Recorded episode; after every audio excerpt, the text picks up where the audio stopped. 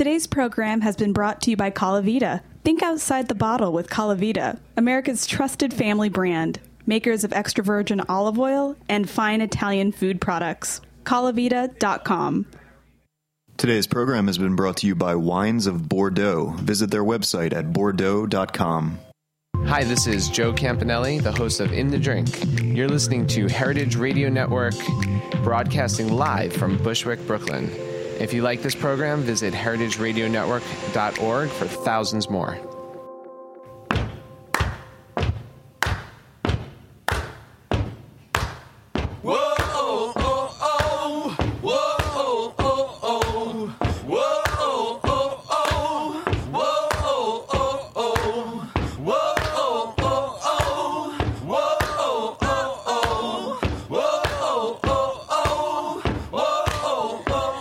Hey folks, Mike Colameco here. Welcome to Food Talk on this crazy week here in the United States of America. Wow. Holy shit.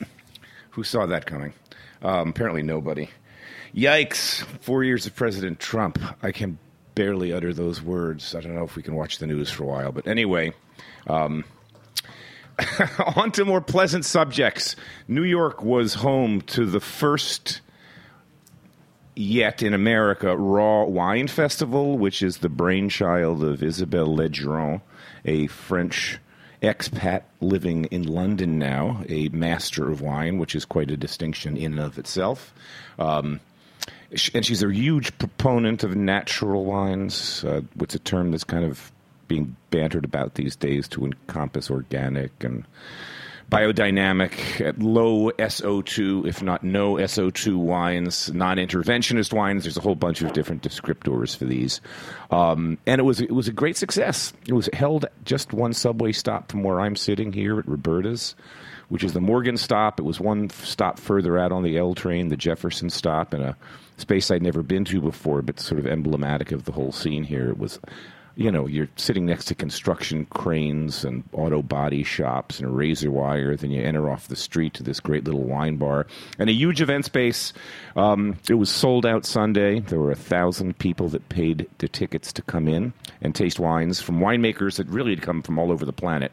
Um, the list was curated by Fuchsia and Fuchsia, excuse me, it's my next guest, um, Isabella, and um, and Monday was amazing too. I think they sold out Monday as well. I had a panel day with Tony Coturri, who's one of the OG bio organic guys out of California, who's amazing. His story. He's been making natural wines in Sonoma County since like the late 70s, which is crazy because nobody was doing it then. Nobody was doing it 10 years later or 10 years after that. And fast forward to today, and he's still a real oddity out there.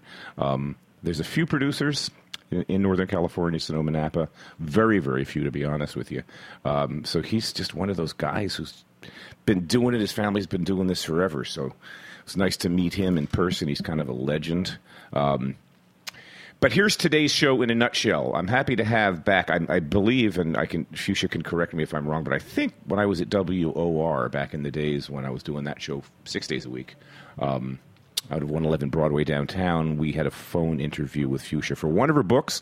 She's great. She's a British-based food writer. Um, I'm guessing she fell in love with uh, Chinese food when she was the BBC News correspondent, um, and was was I, am assuming based there. She'll tell me that she has at the moment I five books, maybe six, that have all been boring down on various aspects of Chinese cooking, and her most recent one is Land of Fish and Rice recipes from the culinary heart of China.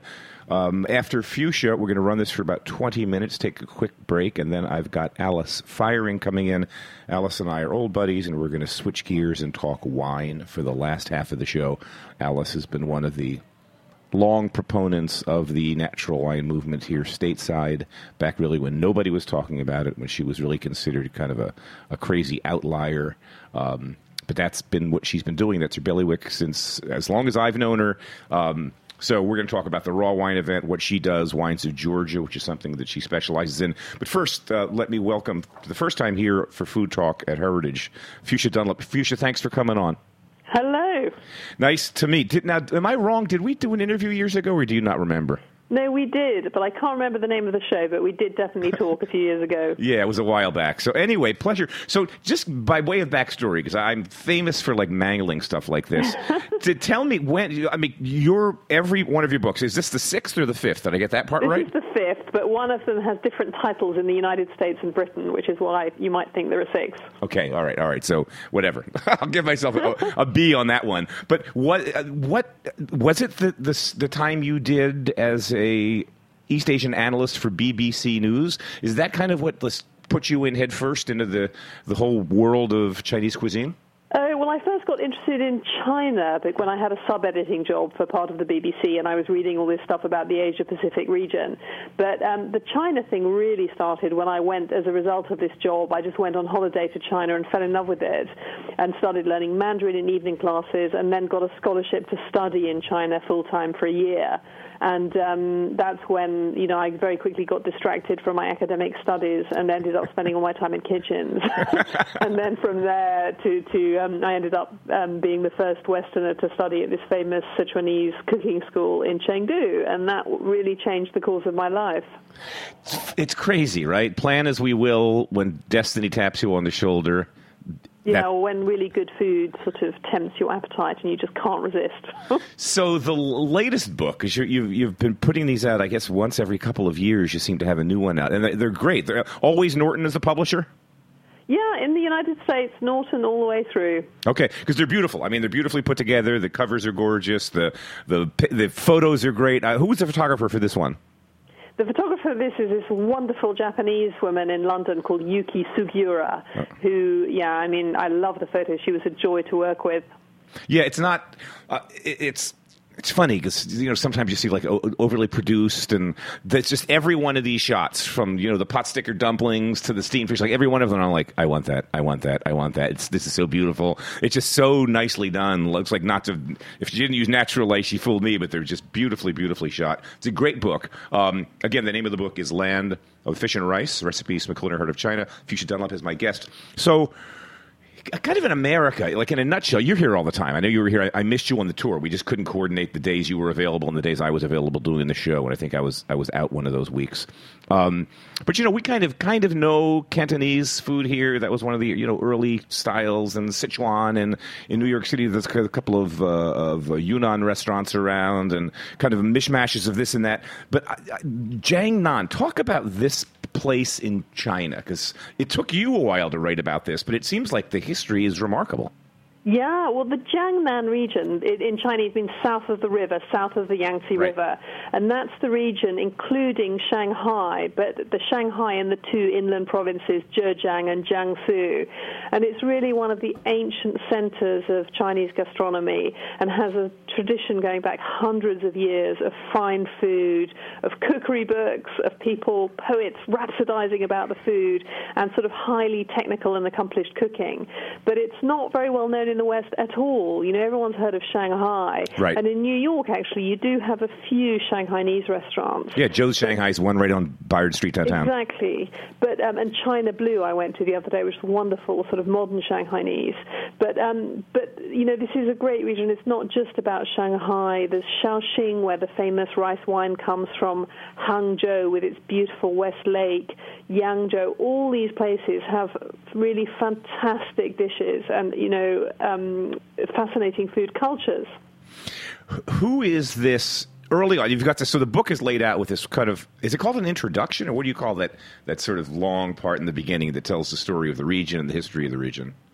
Yeah, the introduction. But it's great. It's, it's, it's, it's, longer than usual, and it's it's a completely riveting read because it kind of talks about the region, the history of the region, the ingredients that it's rich with, and then suddenly this this character appears whose nickname is Adai. Talk talk to me about this the chef? Oh, Adai. Um, his, proper name is Dai Jianjun. Right. And he's a remarkable man who owns an extraordinary restaurant in Hangzhou.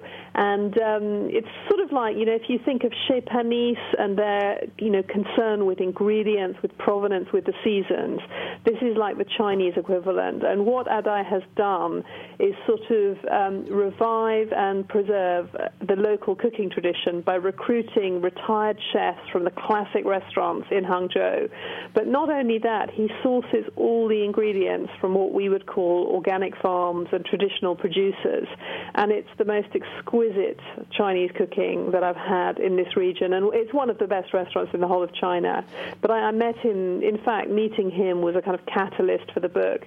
I was already a bit interested in the Jiangnan region, but this restaurant just showed me how good the food would be. And I spent a lot of time in the kitchens there and with him and his staff going around to the farms and the fishermen and um, the producers and learning about where the food comes from as well as how it's actually cooked. So you mentioned Alice Waters and Chez Panisse, and that was kind of like in the early days of the San Francisco scene, circa mid mid mid seventies. Um, she was kind of a pioneer in this for various reasons. Some of it was just coincidental. Um, her dad was encouraging her to keep food costs down by buying from farmers, which turned out to be a good idea on a whole lot of levels. Um, but fast forward now to today, and of course, you know, you travel back and forth, and I'm sure it's the same with the, the London food scene, which is on fire. Uh, but you know, down here in the states, like everything's farm to table, everything's local. We've got farmers markets all the time. In China, for whether it's fine dining or regular dining, is that still kind of an outlier? What Adai's doing? Is he still? Is he still what? Sorry. Is it, is is that still an outlier? Uh, this idea of being so specific and sourcing great ingredients. I mean, well, I read that section on him, and I. Modern China, it's quite radical, but China actually has a tradition going back hundreds, if not thousands, of years, long before California and the Nordic countries discovered this kind of concern. Chinese gourmets have sought out the finest produce from the right place in the right season, and have been extraordinarily concerned with with the ingredients ingredients and, and how they're used. And so, in a way, what Adai is doing is resurrecting mm.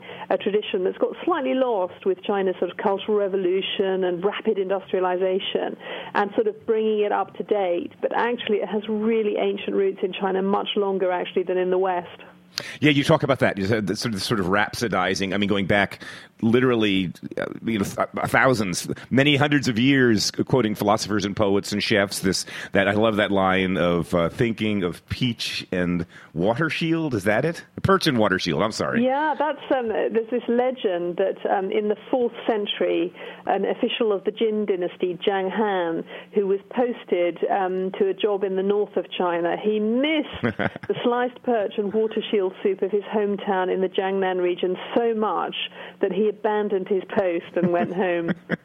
That's how much people love the food of this region. I was about to say a, a committed foodie um, from, from, a long, long time ago. Um, so talk uh, talk about the lay of the land because we have uh, just uh, before we go into the recipes, which are great. I, I want people to get a sense of the geography. So we we have Shanghai and we have Jiangsu to the north. Um, it goes inland, so there's a there's a some some gi- ginormous lakes in there, right? Didn't you write about some huge lake in there? Yeah, well, this whole region, it's a very watery region. Right, you got a whole coastline, too, I should say. Coastline. Right. And also many lakes and rivers. And that's one of the things that's really interesting about the food of the region is the water foods. So not only an absolutely fabulous range of seafood from the coast, but also lots of freshwater creatures, not just fish, but also crabs, eels, delicious little slippery freshwater shrimp, and also water vegetables. And again, not just the familiar lotus root and water chestnut, but things like wild rice stem and fox nuts and um, water shield. So all these extraordinary water plants and creatures, which which are one of the most distinctive aspects of the local cuisine. What is water shield? Well, water shield is a sort of um, it's like a kind of water plant with little grey-green leaves, um, and each little leaf tip is covered in. It sounds horrible in English, but a layer of transparent slime. Um, but in Chinese, it has a gorgeous, slippery mouthfeel. It's incredibly refreshing and delicious. So it's one of these foods that's prized as much for its texture as for its taste. Right. I'm guessing that for uh, for for Westerners that are squeamish about like consistency of food, it may be a kind of off-putting. Well, just I think just a little surprising, but I think if you have someone to explain it to you, and it looks so beautiful. So you have this clear broth with these grey-green leaves, usually garnished with little wisps of chicken breast and pink ham. So it does look beautiful and appetizing, and if you're prepared to just give it a go, you'll probably love it.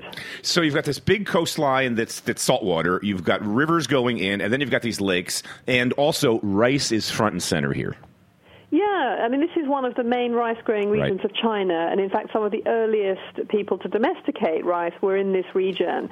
And so, rice is the staple food, so you get not only steamed rice, but soupy rice, congee, fried rice, and also sort of lots of rice dumplings and things. So, rice is definitely the staple food of this region.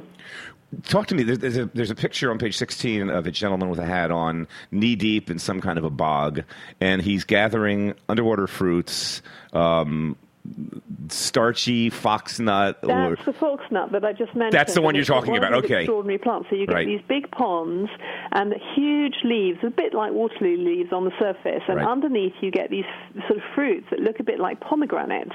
And if you break them open, you get all these round seeds, and if you pull off the outer coating of the seed, you get these little white nuts, like um, they're about the size of pearls, bright white, and um, they're a great delicacy, and they're often used in the cooking of Suzhou, which is a, a canal city you might know for its classical gardens, which are very famous. All right, early on in the book, and I'm, I'm where, where do I have a note here? It's it's funny because it looks like a little bar snack, but I, the more I looked at it and read the recipe, I'm like, I want this. Of course, uh, you know, I was probably reading the book hungry, but um, or it made me hungry. Page 36, this crispy seaweed and peanuts. Talk about this crazy dish. What what is this? Well, that's another of the water, the saltwater products. But Ningbo on the coast, which is a city just south of Shanghai, um, they have this um, amazing kind of seaweed, which is uh, known sometimes as sea moss or branch string lettuce. So it's long green strands, and when they're dried, you get these kind of stain, skeins of dark green seaweed. Now, if you f- deep fry it, um, it has a very crisp texture and it has this delicious umami flavor. And one of the ways you can use it in sweet dishes and savory dishes, but one of the ways they eat it is with um, fried peanuts, like a sort of appetizer, with a bit of salt and a bit of sugar, and it's delicious. The, the the very very next page. There was a moment in time when you know I so I've got a PBS show in New York for going into my 15th year and was a chef and had on and off have done radio for for, for quite some time. Um, and it's, it's and, and so I eat out a lot and I read a lot and it seemed like about a year ago it was popping up on all these menus all over the city. This kind of um, cucumber dish where the cucumber was sort of not crushed but kind of whacked first. And smacked cucumber, that's the word I Thank you, use. smack cucumber. Right, and then you've got this. It's the very next page after that. After that little seaweed and peanut thing, um, and it kind of reminds me of what I, I was working with Deuki Hong this year for the PBS show. He's a Korean chef based in New York, young kid, great, great guy.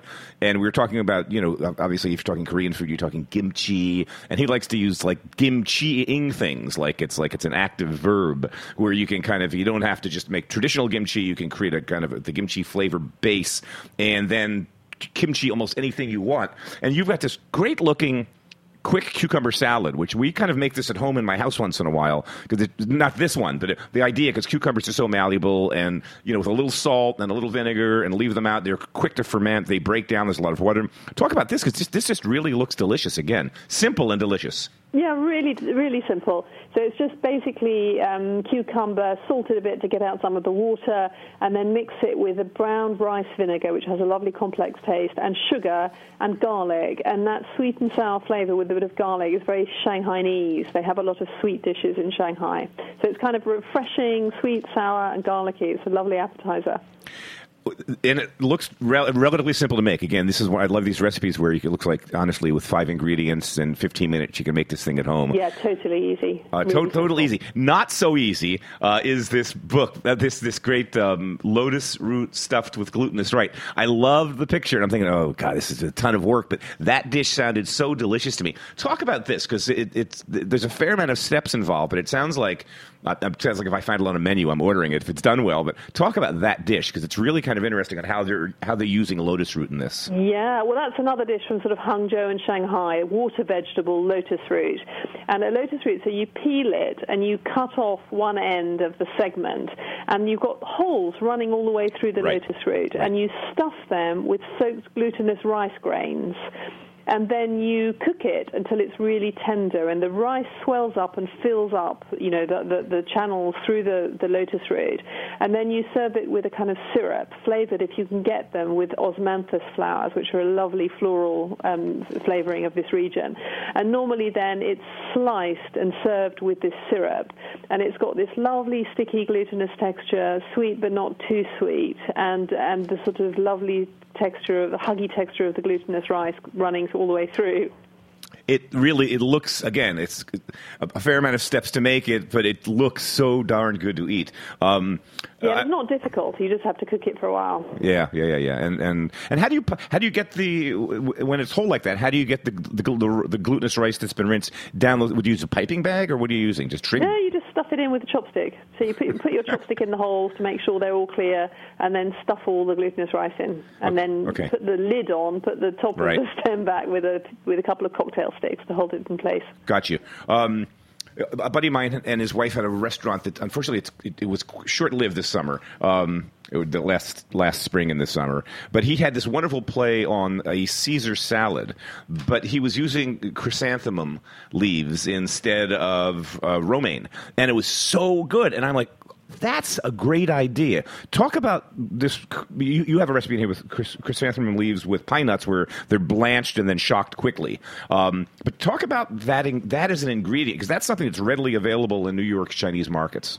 Yeah, well, that's it's a, it's a lovely vegetable with a very unusual, slightly herby flavour. So it's not just any old chrysanthemum; it's the crown daisy or garland chrysanthemum. So you can't use any; you just got to get the one that they sell in Chinese supermarkets. And um, yeah, you just blanch it and refresh it to keep that lovely vivid green colour, and then fine chop it, and you can add some some firm tofu, pine nuts and um, and then just season it with salt and sesame oil. So it's really simple, refreshing with this really unusual flavor. Yeah, that's that's one I've really got to try because again, you're right to your point. I get, that's it's that I know what, exactly what that leaf looks like, and they do sell it in the Chinese markets. Um, I live downtown, so I live very close to Chinatown, so I, I, it's in the markets almost year round. I think down here. Um, another dish that again looks like a dish I might eat if I went out because it's a little complicated, but it looks so good. And again, your photographer is is just killed at The plate's gorgeous. Um, is eight treasure stuffed calabash duck. Talk about yeah. this one. This so is that, like you have picked, picked the most complicated dish. I, I did. Sorry. I wanted to have at least one representative of the tradition in Jiangnan of what they call kung fu cooking, gong fu cai, and that's dishes which are you know, require technical skill and which are a little complicated but very impressive. So with this, you take a duck and you bone it out completely, and then you make an eight treasure glutinous rice stuffing. And the treasures are things like green soybeans, little bits of ham, dried shrimps.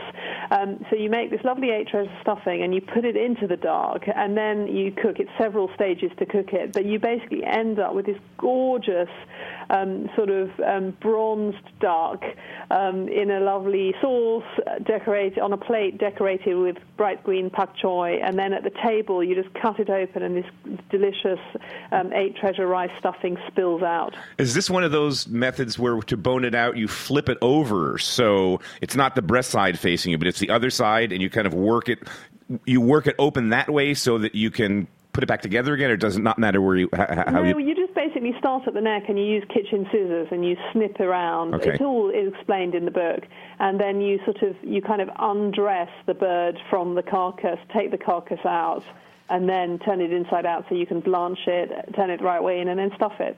And, and I did. it I, takes a little time, but it's no. I'm sorry. I'm Sorry, I picked like the hardest recipe in the not, book. Not something you want to rustle up after a hard day's work, but, you know, for a special dinner party or something. Yeah, you're not going to whip this up like uh, in 20 minutes watching the the, the BBC News. Um, Beggar's Chicken. Talk about this this one. There's no picture to it, but it just sounded great. Oh, well, there is a picture. It's a double-page spread. Oh, I'm sorry. It's the next page. Gotcha. It's over. Yeah, yeah, yeah. of Hangzhou or Changshu in Jiangsu province, depending yep. on who you talk to.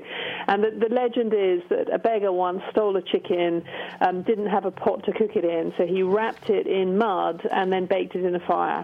So the modern dish, you take a chicken and you marinate it in sort of soy sauce and rice wine and ginger and so on. And then you stuff it with a little um, sort of um, leek and pickled mustard and a little pork.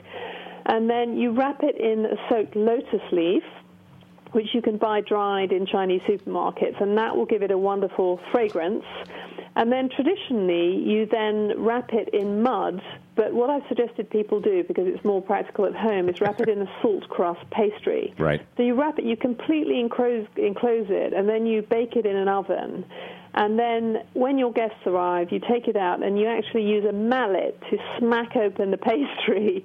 And then you break it open, unwrap the leaf, and there's this gorgeous, fragrant chicken, beautifully juicy and tender, and with the amazing aroma of the leaf. So that's a kind of spectacular dish. Not very difficult to do. You just need to get your lotus leaves and, um, you know, cook it. Cook and, and work right and, and work on salt dust once or twice. The, the, the salt dough crust before you try it for the first time with guests. But yeah, it's great because it kind of steams in there. The beauty of cooking like that is it's it creates its own not exactly sous vide, but it's it's steaming. With, with all those flavors are interior, and it's when you crack it and open it up, boom, that steam escapes, smells incredible, and usually the results are just beautiful inside. Yeah, yeah, it's a great dish. It's, it's a great centerpiece, and also it has the advantage that it's not, you know, if you do all stir-fried dishes for a Chinese meal, it's very much last-minute work. But that chicken, you can have it cooking in the oven while you prepare the other dishes, so it's very convenient as well. So when I'm thinking of Chinese cuisine, and not that I know much because it's such a big country, it's so varied, but I didn't realize the Chinese had fava beans. So you've got this one, it's a, another great photograph of hibiscus blossom egg white with fresh fava. Yeah, well, fava beans are really important in this region. People love eating them in the sort of spring and early summer.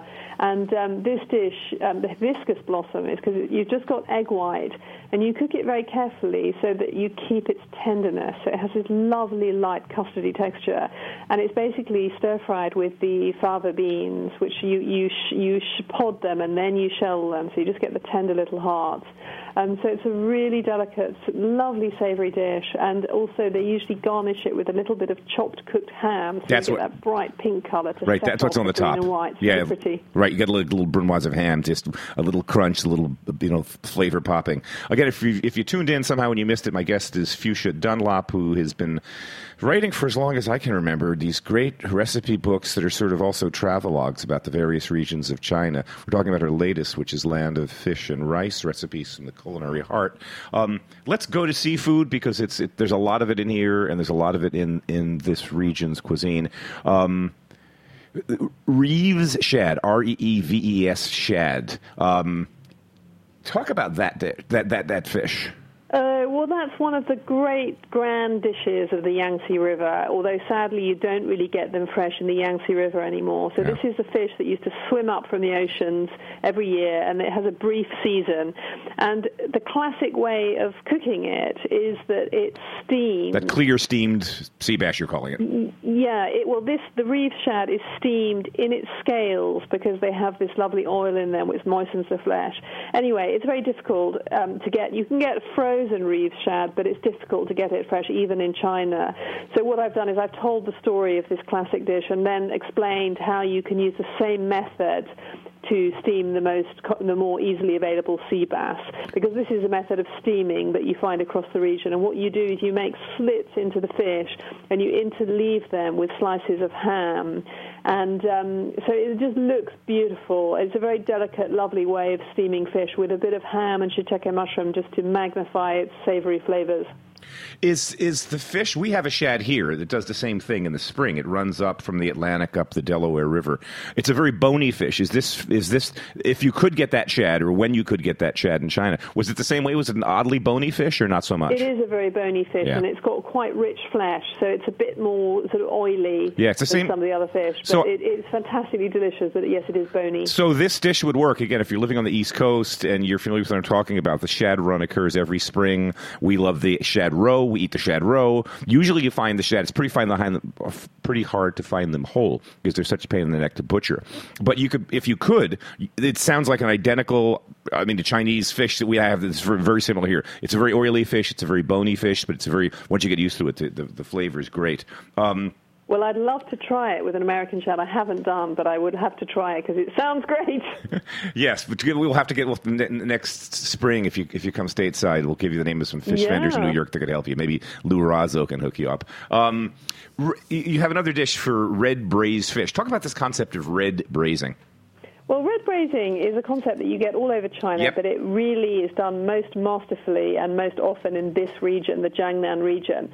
And red braising is uh, is when you use soy sauce and rice wine and sugar to cook ingredients. And they can be fish, can be meat, can be vegetables. And it's from the soy sauce that you get what the Chinese call the red color, that sort of rich, deep, brownish sort of chestnut color. And um, red braised fish is a sort of typical home cooked, home style, you know, of cooking a fish in Shanghai, Hangzhou, all these places. So you normally fry the fish and then you cook it with the soy sauce, rice wine, and sugar, and then you let the, the juices reduce to a wonderful opulent gravy. And this kind of dish is particularly good um, with plain white rice, which soaks up all those gorgeous juices. And then I would also serve a dish like that with something sort of bright and refreshing, like stir-fried pak choy or something to set off the, the richness of the sauce. Yeah, you must know Eddie Schoenfeld when he comes to New York. You know Ed? Yes, we did an event together in New York two weeks ago. Yeah, he's great. He's great. Years back when I wanted to do a, sort of tour of Brooklyn, Sunset Park, uh, Chinatown, I used him as my Sherpa back when he was still living in Brooklyn. Um, and then I had him cook some dishes for us. He's great. He's like one of the, uh, you know, knows so much about Chinese food, and he's such a great guy to, to, to sort of lead us. He's a, you know, obviously New York born and bred guy, but he's, he's really like my go to expert around here. Um, all right, we can't talk about this without talking about Chinese steamed soup dumplings. Talk about this because I think this is one of the most. I remember the first couple times I had them, I was thinking, as a chef, putting on my chef's hat, how the hell did they make that? And then, of course, someone explained it, and I'm like, duh, like you're a chef, like you would know how to do this, dude. Now it makes sense. But talk about them because we we've had these that we have we have the ones that are mixed pork and, and crab, but they're just a, a wonderful thing. But talk about that dish because that's just a, a classic. Yeah, well, the soup dumpling is one of the few dishes or snacks from this region that's achieved international fame.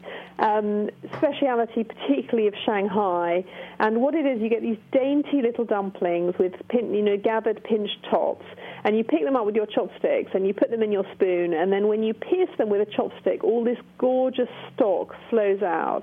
So they're really juicy, and you get a filling which is usually based on pork, though as you say, you know, if you, the luxury ones have crab meat mixed with the pork, and this wonderful stock sauce that comes out. And as you said, the sort of the, the secret to these is that you you make a gelid stock. So traditionally with pig's feet or pig's skin, so you get a gelatinous stock, you chill it, and then you can cut it up and you mix it with your meat stuffing. So it's solid when you wrap the dumplings, and then of course as you heat it, all that gelid stock melts out. Um, and there's a sort of trick with them because obviously the wrappers, the pastry skins of these dumplings, have to be sort of um, thin enough to be dainty and delicious, but they have to be strong enough to hold in the soup and the stuffing when you pick them up. It's a genius dish. It's really it's so good, and it's right as you said. It's kind of you you make a very nice gelatinous braise with either a great stock that's that has some gelatin enhanced that could be from you know oxtail or pig's feet or whatever veal feet anything that adds gelatin. You let that chill, and of course it, then it tightens up like a, like a hard as a rock. In that form, you can form it into the dumplings. Then once it's heated, it just like a braise, it just comes apart again. So it's, it's bloody genius. I wonder what the, the nexus of that dish was. Some chef years ago that came up with that idea, but whoever he or she was, thank you. Um, stay where you are for one second, Fuchsia. Is my next guest in? Because we don't have a green room here. Okay, bingo. Fuchsia, we got to run. We, we, we could have gone on and on for an hour with this book. Uh, there was a bunch of rice dishes that were great, noodle dishes that were great, sweet dishes that were great that we didn't get to, and we didn't talk about pork except for the dumplings because pork is huge in all over China, but especially in this region. But I kind of wanted to keep it on the. Um, because we don't, you know, we, when we think of Chinese, we do think of pork as a protein, but we don't think as much about the fish. We kind of wanted to bore down on the fish dishes in this book. Yeah, but I do think, yeah, this region has some of the best pork dishes in China, in my opinion. which is saying a lot because that's there's some great pork dishes throughout the land. Thanks so much. I know you're in London, so you're on London time. Hey, how did you feel after the Brexit? After the Brexit, oh, total shock. I mean, it was a bit like the, the kind of shock that I think Americans are in right now.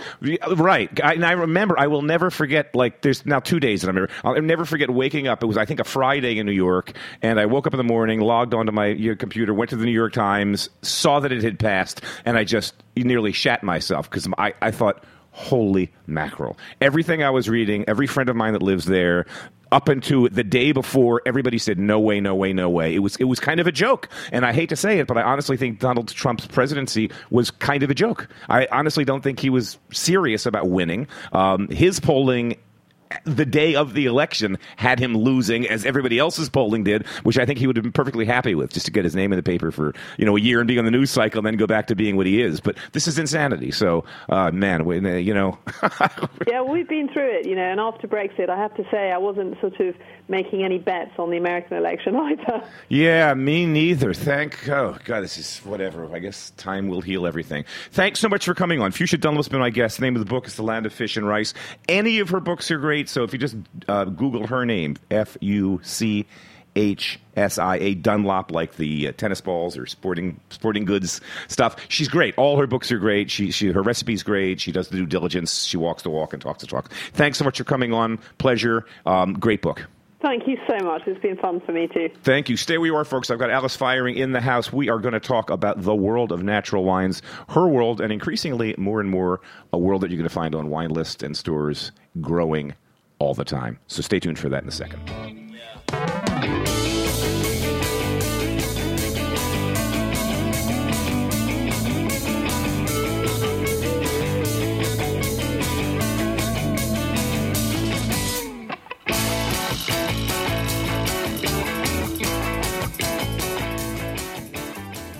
Hey folks, Mike Colameco here. Everybody knows that great cooking really starts with great ingredients, and these days we have so many options to choose from. Well, I go back to the Colavita family brand for years, and there really is a Colavita family behind this brand. I, got their story long after I started using their products. Back in the mid 80s, when I was the chef at the Ritz Carlton here in New York City, one of the things you can do as a chef is order your own food. You do the purchasing, and we switched olive oils to Colavita. Uh, when I had my own restaurant down in Cape May, New Jersey, the Globe, for years, that's all we ever poured at the table. That's all I ever cooked with.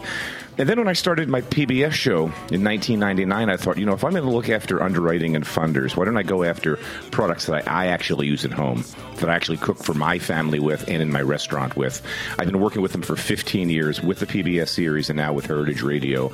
The Colavita family goes back generations in Italy. They make their olive oil from great sourced olives, traceable source olives, just south of Rome in Molise province, Abruzzo, which is where my family hails from.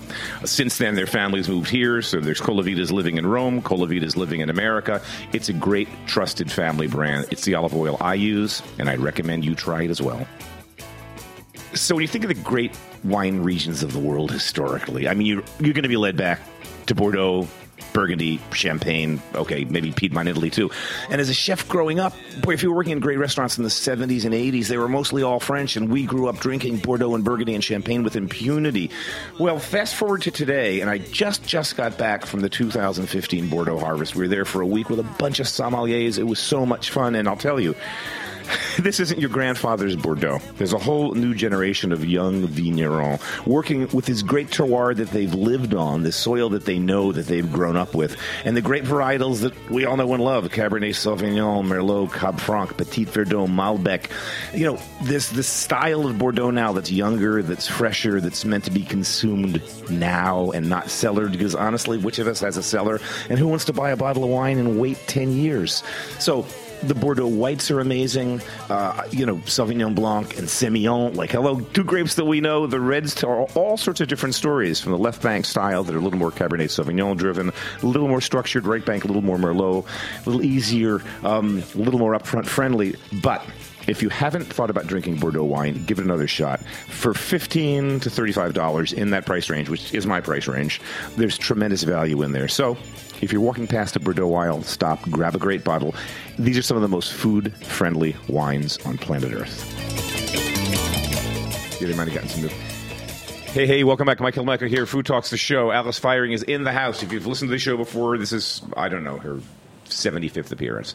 I bring her all the time. She's so much fun to talk to. We're kind of uh, kindred spirits. Although you were so far ahead of me in terms of getting into the world of natural wine. Congratulations. You had a great panel at Thank the you. Raw event with Thank you. Pascaline. Yeah, it was. Um, you two guys are just dynamic together. We're gonna we're gonna just we'll throw a hint out because it's it's too early. But you've got a book coming out together In June, I just found out that I it can't wait. And the name of the book is Dirty Wine. Dirty Wine. The story of Dirty Wine. What? Dirty Guide to Wine. But it's but it's a pun. It's a tongue in cheek. Yes, it is. because it's about, and I'll let you describe what it's about. It is a wine book for beginners that is based on soil type. So basically, the organizing principle for how to learn about wine is through volcanic, sedimentary, and metamorphic soils. The beginning will be like many wine books will have the basic rudimentary um, approach to wine, how to taste wine, how wine is made, and all the stuff that you need to know. So in that way, you really set up for um, for what comes next and how to taste wine. Now too. I'm going to stop you. How wine is made because this is something that if you listen to this show, maybe you're really into wine, or maybe you just like listening to us talk about wine. Mm. But I always sort of took certain things for granted until relatively recently. And the how wine is made in quotation marks, not the wines that you drink and Right. not the wines that I usually drink, but the the dirty little secret in the wine industry is that because you don't have to declare anything on the bottle except mm-hmm. sulfites mm-hmm. and the alcohol level. Mm-hmm. There are dozens, if not hundreds, of ingredients as additives that can do anything you want post crush. You can use any kind of equipment that you want. You can use reverse osmosis. You can strip it apart, put it back together again. I mean, so I mean, it's like so much of the wine out there is just like a commercial commodity product. Right. I know this is probably the great 1% that's natural. Actually, it's growing. It probably is about, I don't know, I'm just guessing, uh, probably about the great 4%. Nowadays, so four percent of the global production. Mm. But that's just out of the top of my head. It's just, um, I see so many, even conventional wines, adding a natural wine line now. So the numbers are are going up there, even if they may not really pass muster for what I think is natural. which is still a question. I mean, this came up the other day when we were having a panel. So I had um, You had Tony. I had Tony Coturri, who was such a cool guy. He's the best. I know his wines, and I posted something on Instagram or Facebook a little bit ahead of the fair, and I got a couple of comments. Eric Robert Long, not if you know him, that Long Island guy, as Coturri's God, and so it was so funny because Tony Coturri is this just this. uh, Like when you read his bio and you think about it, so born and raised in San Francisco Bay Area, was a teenager in the '60s. Um, his parents had a country home in Sonoma um, where they would take the kids out every weekend and for the summer. And they, the dad was an Italian guy, and like a lot of Italians, he just made wine, whatever whatever the mix was. They made wine every year. And then Tony, I think, was has a master's degree or degree in, in special ed, which is kind of bored with it. Decided to become a winemaker. So, Yeah. but. It's like he's been doing this thing. I mean, you, you had the question, which thank you for I, I Very welcome. credited you. You know, so this was this. We're talking about like the seventies, mid seventies, late seventies, right around the time that Marcel Lapierre comes in from Beaujolais to Paris with his non-sulfured bio wines Mm-hmm. and says, "What do you think?" And it started a movement there. Right. Started in Beaujolais, um, you know, Kermit Lynch documents those four horsemen, which is now five, which is more like dozens. You see it in the Loire Valley. I've traveled extensively through Sud de France, Languedoc-Roussillon, which, because of the the great weather down there, is like the biggest, Yeah. one of the biggest areas for the production of organic and bio wines. But It's because land is cheap. Because land is cheap and you just have wonderful you've got those diurnal temperature swings you've got the wind off the ocean Uh, it, it's just a perfect place Mm-hmm. Right. to grow uh, but wh- so while this kind of took over all over France and has spread around Europe now. In the States, he's it's still such an outlier. So I was talking to Tony. I said, "Who else? You know, who else is doing this near you?" And he just, "I don't think anybody is, man." And Not there, no, where he is. No, but he, there are some um, people who've come out of the Tony School, and uh, Is Bloomer Hardistry Creek, is is Bloomer one. Creek up here? Are they? Are they? I mean, they were at the fair. They were They're- at the fair. uh, They're Finger Lakes. Mm-hmm. Yeah, I I've always loved their wines. Yeah, they're, they they have gone through an evolution. When they first started, they weren't like that, Right. Uh, but they definitely were neighbors with Richard Figiel, who was making pretty natural wines up there for Silver Thread. Unfortunately, he sold a few years ago to people who didn't even keep up his organic vineyard. So there goes that one. But What they do buy buy a country home and they wanted to make it was actually an enology professor or and it was like so of course that they're the worst because well because they are scientists Yeah, first thinkers. they are scientists Right. first and so they want to make a you know a, a sane wine with um you know it, it's not a wine of emotion that they're making they're you know what and a lot of scientists like to dispel the the myth of organics. You use um, your carbon carbon footprint. They believe is higher, which um, is widely debatable, but you can skew those statistics any way you want to. so but yeah, but Bloomer is great. Bloomer's great. So your backstory. I was I was at uh, Ten Bells last Thursday. There was a little party that Isabel hosted in that back room Right. for some of the people that were going to be participating, and I was there not for long, half an hour, so I had to go out to dinner. Um, but I met a, a French woman who has a line that she brings in, who told me this great story that went back to the days where I think she was like maybe introduced you to Pascaline years ago in Paris. Do you know what I'm talking about? She's an importer. I, I wish I brought her name with me. Yeah, no, she didn't. in- Well, she certainly didn't introduce me. When did you meet Pascaline? So that's my question. Okay, I met Pascaline in 2007. 2007, I In Paris. in Paris, and I was. She had just started working for Rouge Tomate. and Nobody knew really who Pascaline was, except people in the Loire Valley, and uh, Pierre Jancou, who had the restaurant Racine, the wine bar mm. Racine at the time, and wanted to. He said, "When you come here, I want to do a tasting for you or with you," and I thought. There was a tasting, he and there were going to be other people there, but it was just me and some people he wanted to introduce me to as far as bottles, and a couple of winemakers were there. One in particular that he was convinced that I he's on a mission to get me to really love his wines, and I won't mention the name of the winemaker, but he is from the Auvergne because I don't want him to yell at me again the way he did at the Dive Bouteille in 2009. um, but actually, was this 2007 or 2008? It may have been just after. No, it was 2007, somewhere around there. And uh, so, lo and behold, he had Pascaline come to play sommelier. And then the next week we rendezvoused in uh, in Vinexpo, and then Rouge Tomate was just starting work on their place, and she was here to help it. Oh, it was definitely 2007 that I met her. So she used my living room as her hotel. And so that was it. You know, she became my daughter instantly. Yeah, and her mom was a redhead too. You, Yeah. you know, this is radio, so you can't see Alice, but Alice is a redhead. Yeah, that was so funny you mentioned that. But who Uh, was it who you, who you met? I'm trying. I'll email you back. I, it's, it's, I didn't bring the notes with me. Was it- She was French. She had. She actually had a, a, a, a, a bio wine from Bordeaux, which was really unusual. A right bank wine that she brought called like X or something. I don't remember. I'm terrible with names. What's her name? Fanny? I don't know. I, I don't know. I have it written down somewhere. Don't worry. You- Laura? Don't worry about it. Mm-hmm. So, so back to what you do. I know I've asked this before, so I'll ask you again because I don't remember the answer.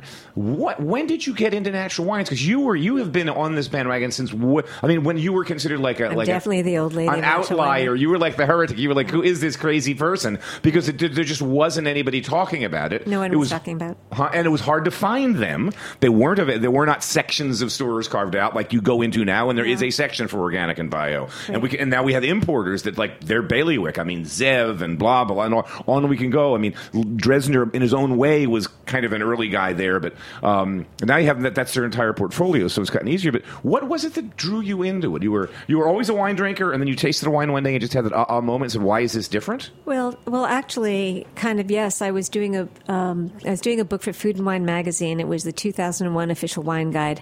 So I was doing all of this work in 2000, The 2001. that, that book they have that's like in the pocket guide. Yeah, exactly, little right. so a bunch of people have done that over the years. Absolutely. Okay. So I ha- I got one year, and I think after that that. It was like we don't want her anymore. I was about to say. I hate. To, I, I hate to say that. Dana was like, Dana Cowan was like, "What's was this shit?" just- it was just. I mean, I can't imagine. I re- remember the editor said, "You certainly have a strong voice. I guess we'll work with it." Um, I guess we're stuck with it. yeah, it was for this year.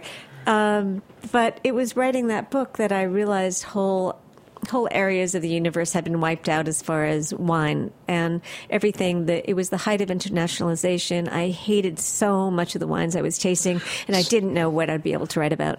Right. So this is the time when you're getting these red wines that are just over extracted, pumped down, overripe, over oaked, overbuilt, um, and and I mean, I think for me one of the one of the one of the kickers was drinking these, you know, sitting down with a bottle myself and having a, a, bottle change over the course of two hours 25 times. Mm-hmm. The first glass the first sip was different than the middle of the glass mm-hmm. than the end of the glass. Then the next pour was a different w- not a different wine but a different expression of the same wine.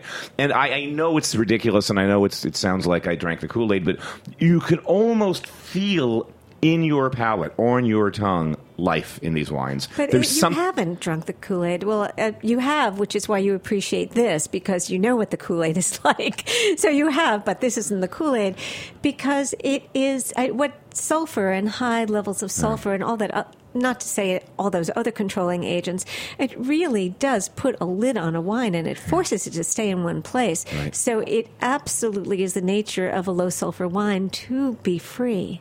and you feel it in the palate. It's crazy. And I, so I was, I was talking to Isabelle Legeron. I think that I bumped into her a couple of weeks ago at at, at, at Rouge because it was another Right. pre-raw party night. It was in the front, and she, my son and I were on, on the way to Brooklyn to go eat. But I, I wanted to I wanted to go there and say hi and see Pascalina. I hadn't wanna see your son. I had to see. Well, you saw him. You had I dinner wanna with him. He's him again. I hysterical. So he's so funny. So, and Isabel had this great description of like because I was telling her about sort of my evolution of drinking. You know, as an old guy that's been drinking wine since the you know the Eisenhower years or something. That you know now when I go back and I drink this much more traditional, like the way wine had been made post World War II, probably the zenith of the worst years was the late '60s, early '70s, when it was you know industrial farming, uh, uh, catalogs of, of yeasts, uh, you know tons of spray, tons of nitrogen, just the worst. But uh, there were still some great wines coming out of Bordeaux. There were still some great wines coming out of the world. But she had this great. She described to me. She said, you know, so much of those wines, all of them, really, they're just they're they're mummified was the word that she used because they need to produce it. You know, once it's done with the oaking, and once it's in the bottle, and once it's rested in the bottle for the year or so before the release, they want it. It'll age a bit, but they want that thing to stay the same. Right. So, and, and the mummification was perfect. I began to think of like, like a preserved dead body, which is kind of what it is. Yeah, uh, that is a good one. I haven't heard her use that. But so basically, that experience led me to why do I like these wines as opposed to those wines? And the wines that I was looking for were, um, well, we didn't use the word natural then, but I just started doing a lot of investigation into wine technology and realized what I was liking was organically farmed, native yeast fermentation. I thought the problem was new oak because back then it was everything was tasted like cherry vanilla if it was a red wine, and everything tasted like Chardonnay fully oaked if it was a white, no matter what. So it was really I was in a search to try to find traditional wines, and that led me to natural wine. So I've been writing about it since 2001. And Georgian wines before anybody was out there too. Congratulations on that. Thank you. That was really brilliant. Um, so let's talk about. I, I want to get to the book in a minute, but I, but um, like the thing about yeast is so important. Um, you know, we grow grapes, so I mean, farming practices are huge, and that's a big part of wine. But to me, like if I wanted to pick like the moment, like the a window where the expression of that grape is going to follow through into the bottle of wine. It's fermentation. It's native yeasts. It's how they're fermenting, how they're controlling fermentation. Um, but it's it's to think that.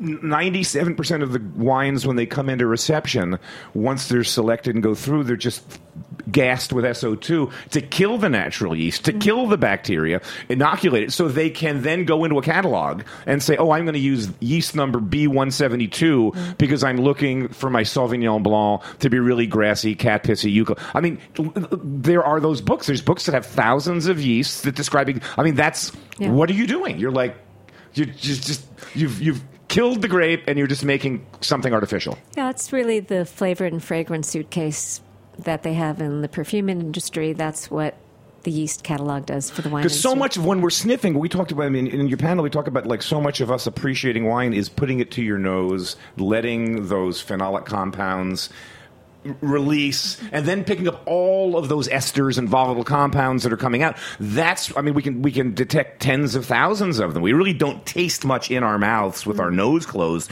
but but so much of that what happens in fermentation is what's expressing itself then at that point. It's so so much of those compounds are a result of fermentation. So like, like natural yeast is critical to the wine. If you're talking about terroir it has It's to critical. be natural yeast. Of course, it's critical. It's cr- absolutely critical But you know, terroir has become a marketing term, and most of wine are is like produced because a marketer decide what the people want. Right. So, and that is a commercial product. That's for Well, you had a book on that. You had a book about the, uh, the Robert Parker's in the title, I think, the Parkerization of. uh, for um for the love. Wait, that's my last book. There's love in every title. There's a, the battle for wine and love, or how I saved the world from Parkerization. Yeah, because the first book. hegemonic effect of those scores in Exactly. the 90s was just insane. was Winemakers insane. were making wine, so Parker would give them the 94s and 95s so they could sell them for whatever they got, which is. But right now we're going to be seeing that with natural wine. I mean, I'm not flattering myself, but uh, people will, and I've seen people try to please me with the wine. I know they probably do that with Pascaline as well, and it's it uh, makes me feel very unhappy. So talk about the book. The book is so fantastic, and I can't believe nobody wrote this book before. Because as a wine lover, I don't have any MSM anything. I don't have never. I've never taken a wine class in my life. I just love wine. Um, then I taste, and I was a chef, so I have a good tasting tasting equipment, if you will. Um, but soil typicity and rock base it's so critical and and so they te- they say technically speaking like the scientist half of the, The side right. that you do you cannot taste minerality in wine period Right. It's a little and we like, know this not to be true as tasters Well, I, you know, the whole minerality thing, I think that minerality debate is the same debate, same kind of straw man that people in the natural wine world or against the natural wine world say there is no such thing as a natural wine. You basically, a natural wine is vinegar. So you can't taste minerality, but that is the, that is the fire to distract from the fact that soil really does make a difference where you grow it. And I'm not saying, the book is not making the case that you can taste flint, that you can taste granite as far, or you can smell it. But there's something structurally that relates back to where a wine comes from. And even if this is not true, I still say it doesn't matter because what I'm hoping to do here is to bring people back to thinking, you know, wines taste differently when it comes from Piemonte than the Finger Lakes. Now, why is that? It's climate and it's soil, and the climate is going to change, and light is changed, but the soil is one of the last things to change. You do change it through farming but the actual bedrock Right. stays the same. And so at least that grounds us back into place because the people who really believe in terroir believe the grape just is the interpreter of place. And that is what got us in. Not that, oh my God, I love Malbec, I love Chardonnay. That isn't what gets us into wine. It is the mystery of travel and history through what we're drinking and the experience of drinking it together and the conversation. And it is an ultimately cultural um, human experience. Great, perfect. I agree. Agree.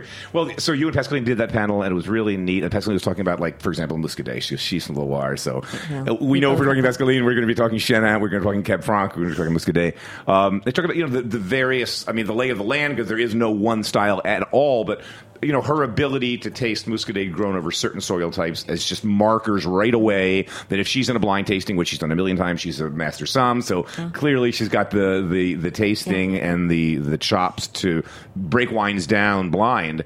But, you know, those are markers for her. And I know for, I think for all of us, that idea of, you know, she was a huge fan of limestone, right? Um, Well, no. No, she's actually a big fan of, of, of schist. of I'm, schist, the, I'm sorry. I'm the granite girl. Okay. well, you had some quote where somebody said limestone is for rich people and Yeah, granite. that was Jose Pastor. It's in the book. But that I is the it. line. That's I the line, it. right? Because when you it. think of limestone, you're thinking champagne. You're thinking Yeah. it was, and so we both really like low level, low level in quotes um, terroir. But yeah, Jose, because we both love granite so much. Yeah. Yeah. it's like limestone is for rich people, granite is for the people. I love that line. And when, Um, yeah, and poor regions usually have granite, so it's like yeah, and wonderful, wonderful wines.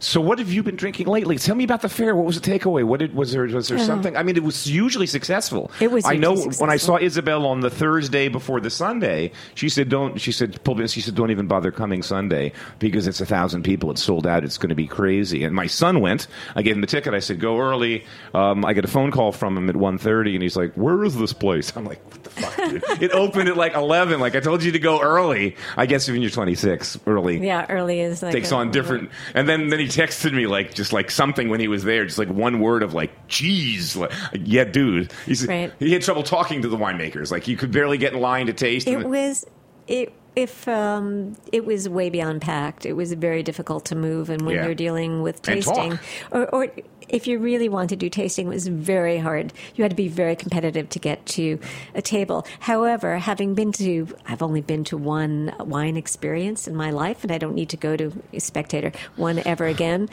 Uh, the crowd was so much more humane and decent. oh it's true I went And to lovely. spectator once They it's were funny so I went to spectator once I it at the Marriott and I was like never again Never I did it because I was doing radio Oh. and someone invited me and I was and then Drew called me this week 'cause, um, this year Drew called me Yeah. he said what are you doing tonight uh, you want to come to something I said no Drew I love you but Yeah. I've been to one- I've been to one of those things before it's like a cattle Yeah. car guys it's, people were and- very, very polite. There was no shoving to get, but of course there were no superstar wines, so people weren't there for um, status symbol. People were there just to taste and discover. So I had to do a seminar on Sunday and on Monday. So, and it's really hard for me to taste before I do a seminar. So I kind, and then it was just too jammed, and I said forget about it. But I did taste some things in the morning before people got there. That was good. It was Yeah. it was ama- it was really I was talked to a lot of the winemakers afterwards. They were really happy with the quality of person that showed up. That's great, and so and and to that end, I mean, there was a lot of. I mean, I'm 60, so everybody under 40 I refer to as a kid anymore. But it looked like there were a lot of like 20 something and Right. 30 somethings there. Am I wrong about that? I, I really can't tell It their was ages. it was all over over the, all over the map as far Oh. as ages, and there were a lot of young kids. There. a lot of young kids, which is great. And I, I mean, you must great. love this as someone who's been in this tank for a while of just seeing how younger, how this whole generation of millennials or X's or Y's, you ever going to call them, how stoked they are about the world of wine and knowledgeable. Yeah. It's crazy. Yeah, It was young, and it was also I in my reading that I did for my the, the, the Georgian book for the love of wine. My I can't remember any of the name of my books. For the love of wine, my uh, Odyssey through the world's most ancient wine culture. Get yes, it, Alice. there you go. And, it's, and there's a big fair view. There- call those things on this on There cover. wasn't one person who asked me to sign the book there who is from New York. Wow. a lot of people from Canada, Canada, Japan, Mexico, uh, California, Chicago, Ohio, that state. Let's not talk about Uh, Let's Ohio. not talk Um, about anything and uh, like but that. I was really pretty impressed. That's that so cool. It was people really traveled and they for it. came to Bushwick. They came Is- to Bushwick. to they're Is- willing. They're willing to come to Bushwick. To- for New Is- Yorkers don't want to come to Bushwick. Every New Yorker I talk like we're like bitching and moaning. Sorry, we're talking in Bushwick, but it was deeper in Bushwick. And then it was stop. all. It was. So, I'm, so when's the book come out? In, the book comes out in June. so I'm getting you on. This is a done deal. So you This and Pascaline, by then, hopefully, the New York Times, she's done. She's cool. She's rude. She can take a little time off. We're going to get you out here because I want to bore down on that discussion Yeah. with the two of you because you two are so great. Great It panel. Thank you. Alice Feiring, by the way, that's, spell your last name. F E I R I N G. First name Alice. Go go to Feiring Line. Subscribe to her To newsletter. Subscribe to the newsletter. It's great. It is really great. There's like I don't know how six or seven a year. She's great. No one's paying her to discuss their wine. She's a completely free spirit. Able to do whatever she says, she, and she's a great writer. I mean, did, did you major in like writing or something? it was a minor. Well, you're great. Thank you. So anyway, Alice Feiring's been my guest. Feiring Line, you can find out about her there. Um, thanks for listening. Next week I am off. I cannot be in the city next week, unfortunately. But the following week we're back live again with some great guests. Folks, take care, and um, we can make America great again. Yeah, Peru. Uh huh. Okay, I thought we were great, but anyway, um, Alice, thanks for coming out. Folks, we'll see you in two weeks. Take care.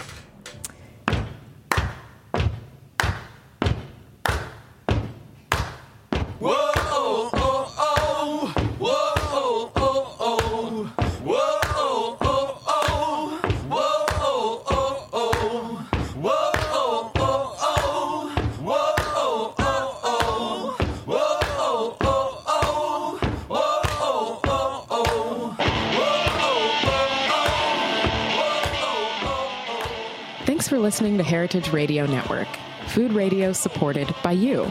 For our freshest content and to hear about exclusive events, subscribe to our newsletter. Enter your email at the bottom of our website, heritageradionetwork.org. Connect with us on Facebook, Instagram, and Twitter at heritage underscore radio. Heritage Radio Network is a nonprofit organization driving conversations to make the world a better, fairer, more delicious place. And we couldn't do it without support from listeners like you. Want to be a part of the food world's most innovative community? Rate the shows you like, tell your friends, and please join our community by becoming a member. Just click on the beating heart at the top right of our homepage. Thanks for listening.